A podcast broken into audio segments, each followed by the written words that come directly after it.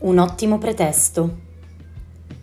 Secondo il dizionario Treccani, il pretesto è una motivazione non rispondente a completa verità che si adduce come spiegazione del proprio comportamento o del proprio operato allo scopo di mascherarne i reali motivi. Georges Sorel, nato nel 1847 e morto nel 1922, è stato un filosofo, sociologo e ingegnere francese, teorico del sindacalismo rivoluzionario, la cui elaborazione di una prospettiva antistatalista avviene nella forma dell'anarcosindacalismo. Il suo pensiero consiste principalmente in una radicale contestazione dello Stato moderno, in quanto ritenuto espressione di logiche utilitaristiche e per questa ragione immorali. Esso avrebbe infatti sostituito la moralità pubblica con il tornaconto individuale e gli interessi particolari delle forze politiche di volta in volta al potere. Così spiega Viviana Galletta nel suo Miti e utopie della modernità nelle riflessioni sulla violenza di Georges Sorel.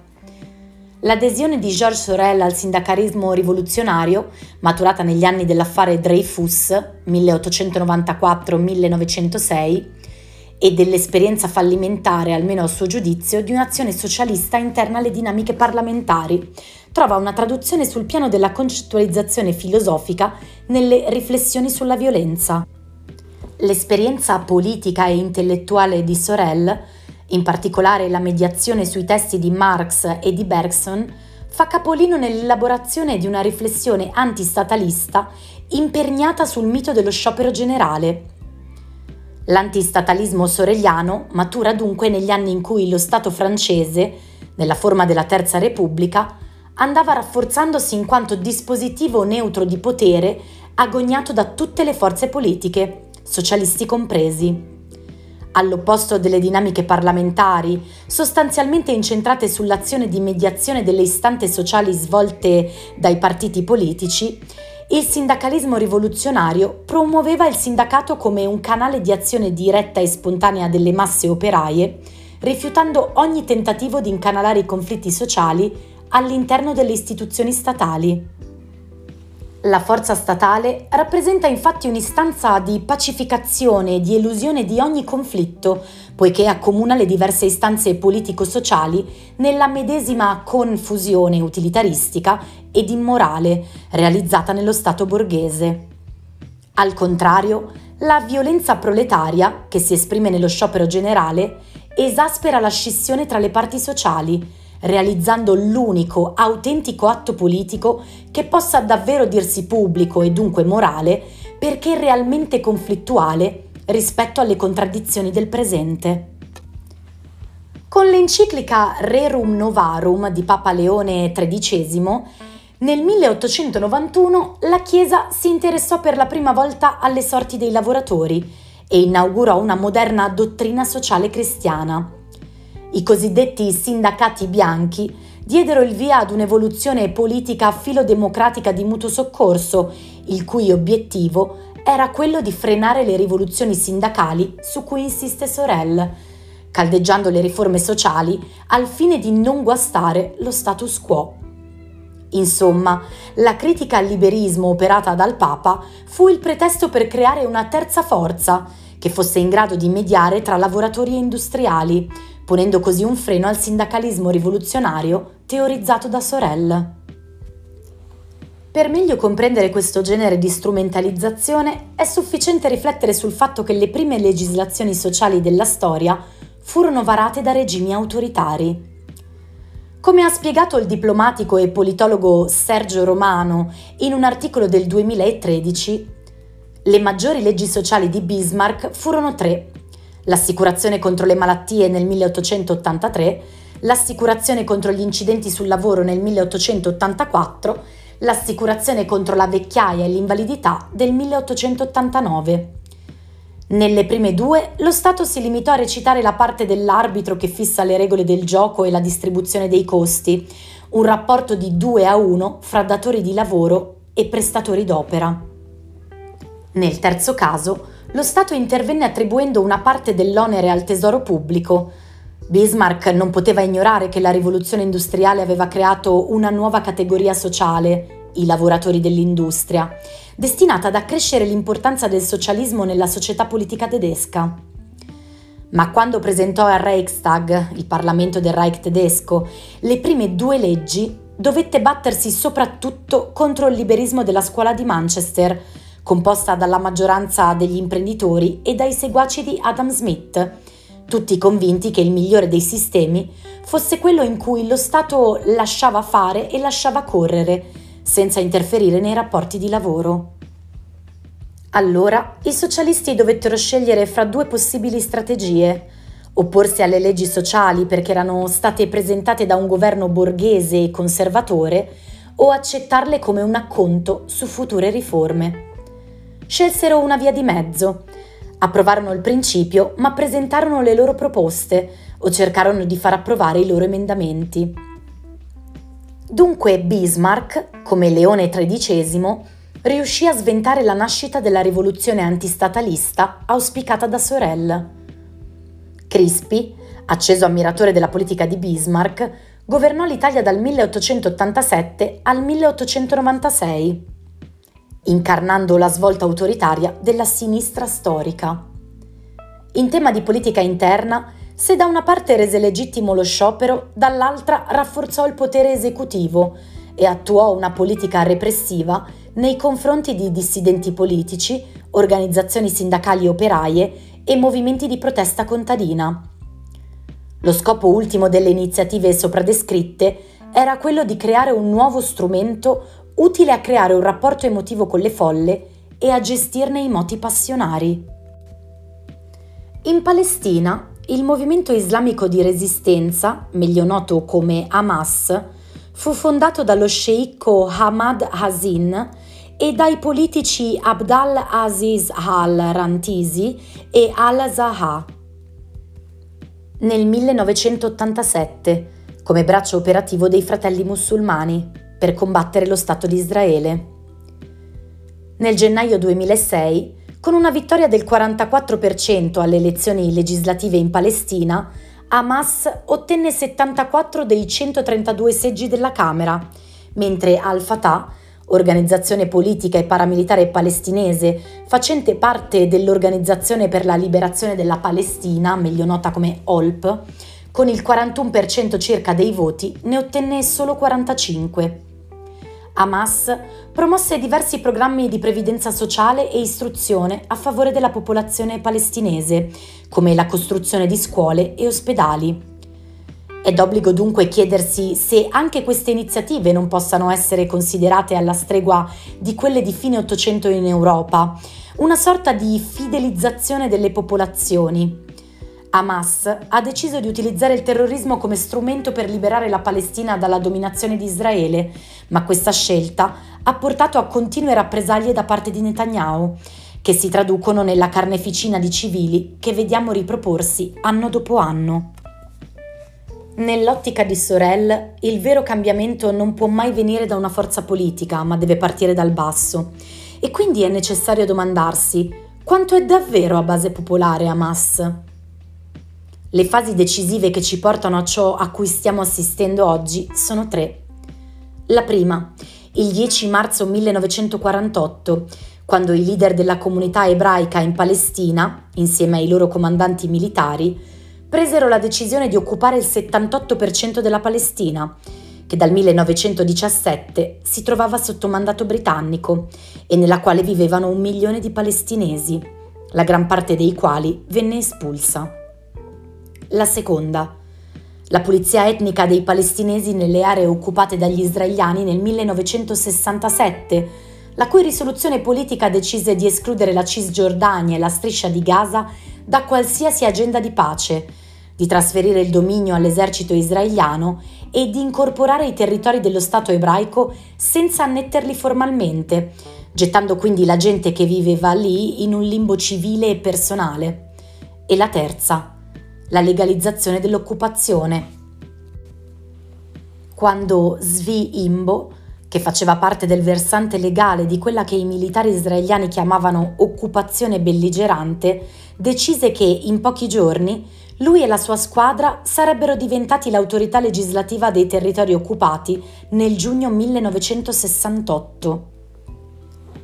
Come spiega lo storico israeliano Ilan Pep, con l'arrivo dei primi coloni ebrei in Cisgiordania e nella striscia di Gaza, i decreti che autorizzavano l'esproprio delle terre e la delimitazione degli spazi palestinesi aumentarono di numero e di frequenza. Attorno al 1970 la colonizzazione ebraica e la presenza militare si fusero in un unico sistema, votato al saccheggio di terre. Queste venivano dapprima confiscate con il pretesto di erigere installazioni militari, ma con l'intento di trasformarle in colonie ebraiche. La previsione era che i palestinesi avrebbero accettato la nuova realtà fin dall'inizio dell'occupazione, perché qualunque tipo di resistenza avrebbe comportato la detenzione immediata, così come aiutare o nascondere chiunque vi fosse coinvolto. L'OLP era stato fondato nel 1964, ma nel primo decennio di occupazione molti palestinesi erano disposti a concedere una possibilità alla nuova iniziativa israeliana, favorendo l'affievolirsi della resistenza. Tuttavia, dal 1977 al 1987, anno della prima intifada, la rivolta popolare palestinese, il governo di Likud concesse ai coloni israeliani più ideologizzati la licenza di agire liberamente, in maniera più violenta anche a livello burocratico. Oltre alle numerose azioni punitive nei confronti dei palestinesi, nel 1982 il comandante israeliano della regione centrale decise di impiegare nella zona di Hebron unità di difesa regionale, utilizzando i coloni come soldati con l'autorizzazione di intimidire e abusare della popolazione locale. Fu in questo contesto che l'OLP decise di attirare l'attenzione internazionale su di sé con azioni considerate terroristiche, come il dirottamento di un autobus lungo la strada che da nord conduce a sud di Tel Aviv nel 1978.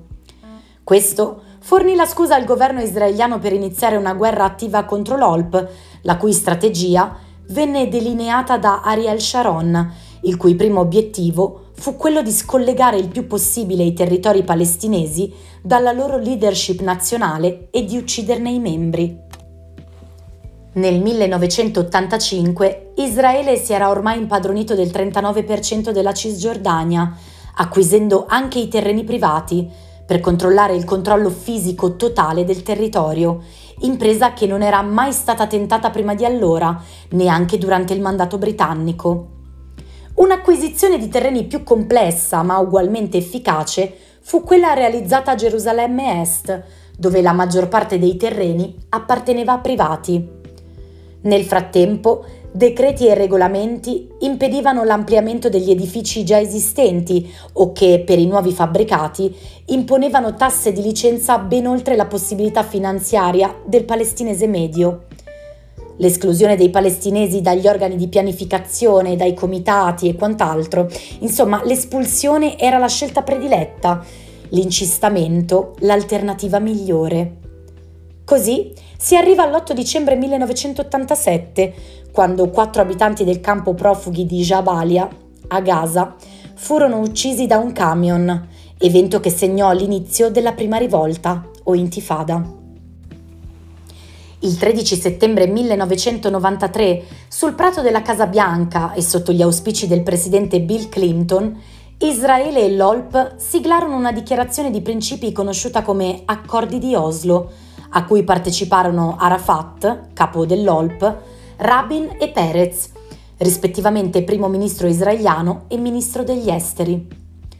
Gli accordi chiudevano un lungo periodo di negoziati spinto dalla vittoria del Partito Laburista alle elezioni in Israele del 1992 e le apprensioni israeliane per l'iniziativa di pace di Madrid, un'impresa voluta dagli americani e volta a condurre Israele, i palestinesi e il resto del mondo arabo ad accordarsi su una soluzione dopo la prima guerra del Golfo.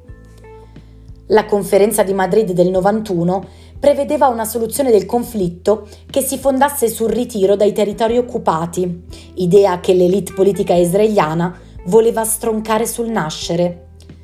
Anche in questo caso possiamo vedere come dietro soluzioni apparentemente meritevoli, come gli accordi di Oslo, ci siano motivazioni puramente conservative dello status quo.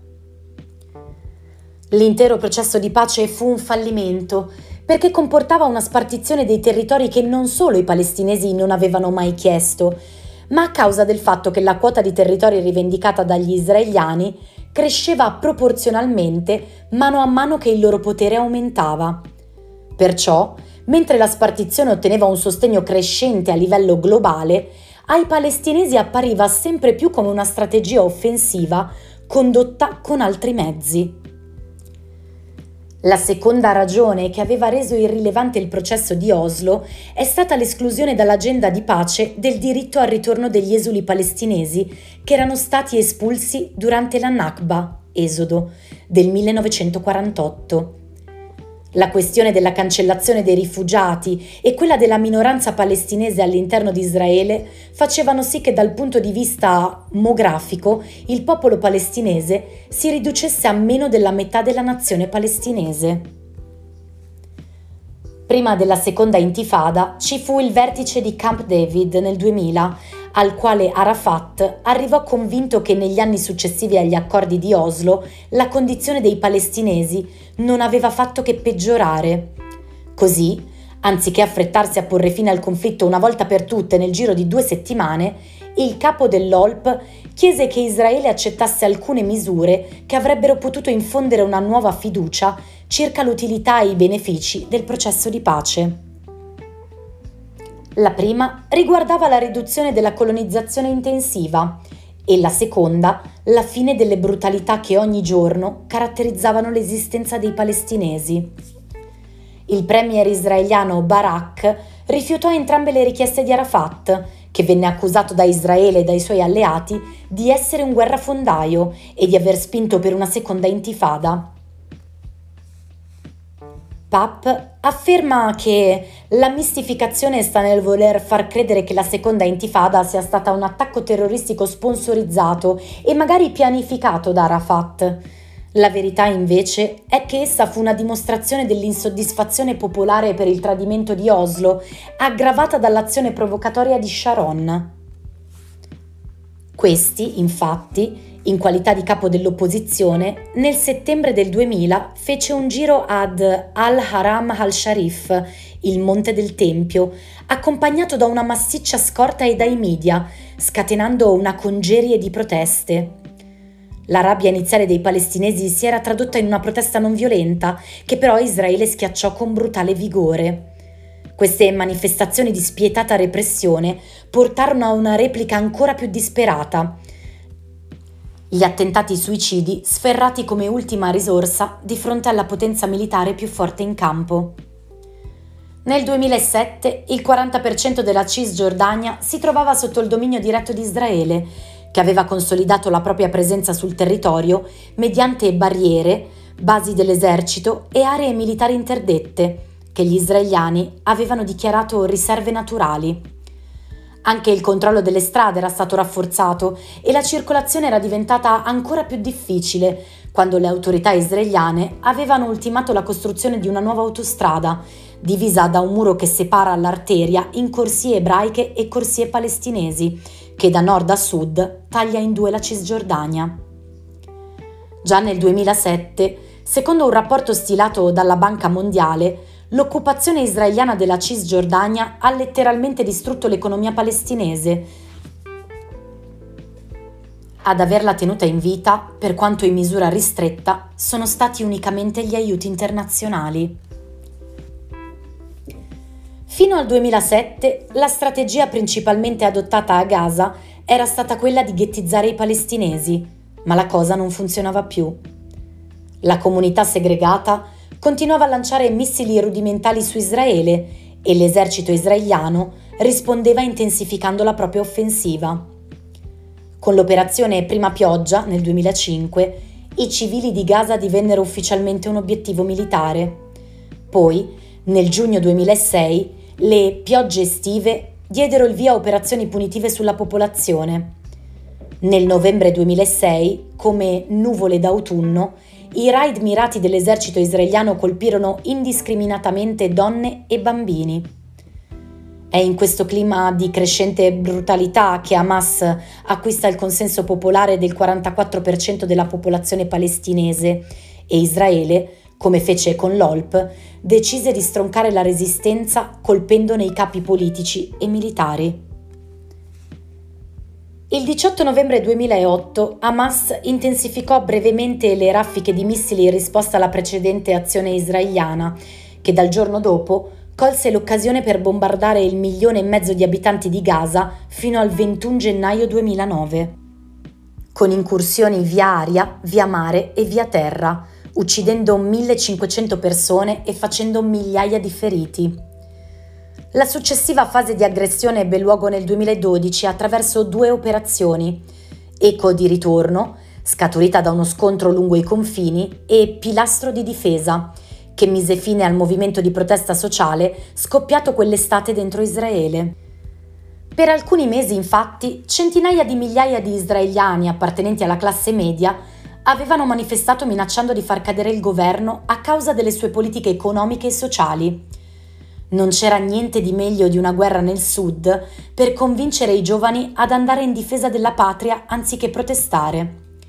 Tuttavia, per la prima volta Hamas riuscì a raggiungere Tel Aviv con i suoi missili, i quali causarono pochi danni e nessuna vittima.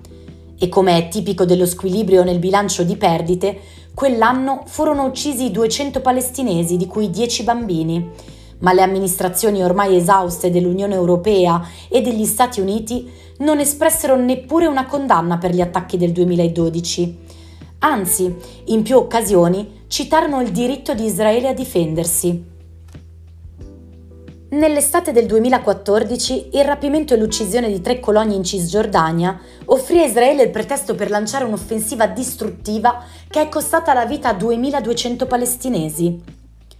Dal 2010 le società civili hanno inviato flottiglie di navi per mostrare la propria solidarietà ai palestinesi e rompere l'assedio di Gaza.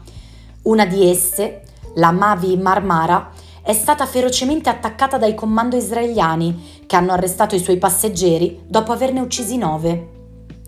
Al momento in cui Pap termina di scrivere il suo libro, La prigione più grande del mondo, Fazzi Editore 2017, dal quale ho tratto le informazioni che vi ho fornito, la mostruosa mega prigione concepita da Israele nel 1963 e poi edificata nel 1967 ha compiuto 50 anni. Al suo interno vive la terza generazione di detenuti, in attesa che il mondo riconosca le sue sofferenze. La risposta alla domanda che mi ha portato ad affrontare il breve escursus storico del conflitto israelo-palestinese, ovvero quanto è davvero a base popolare Hamas, ha una sola risposta. Molto. Una domanda alla quale invece non esiste risposta è il fine giustifica i mezzi? Personalmente ho sempre pensato di no, perché giustificare la violenza di Hamas significa avallare anche l'ormai celeberrimo e sdoganato diritto di Israele a difendersi.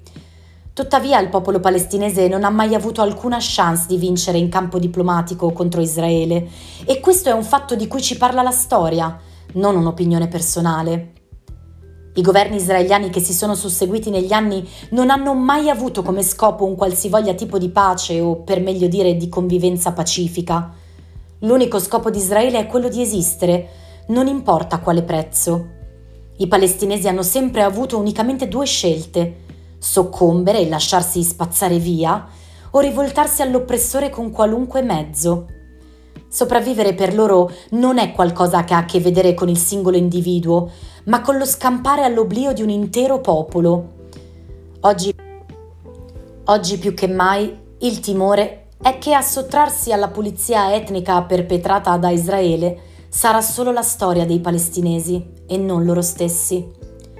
Nel 1908 Georges Sorel scrisse alla violenza, il socialismo deve gli alti valori morali grazie ai quali porta la salvezza al mondo moderno. Ma cosa significa salvezza quando tutti attorno a noi stanno morendo?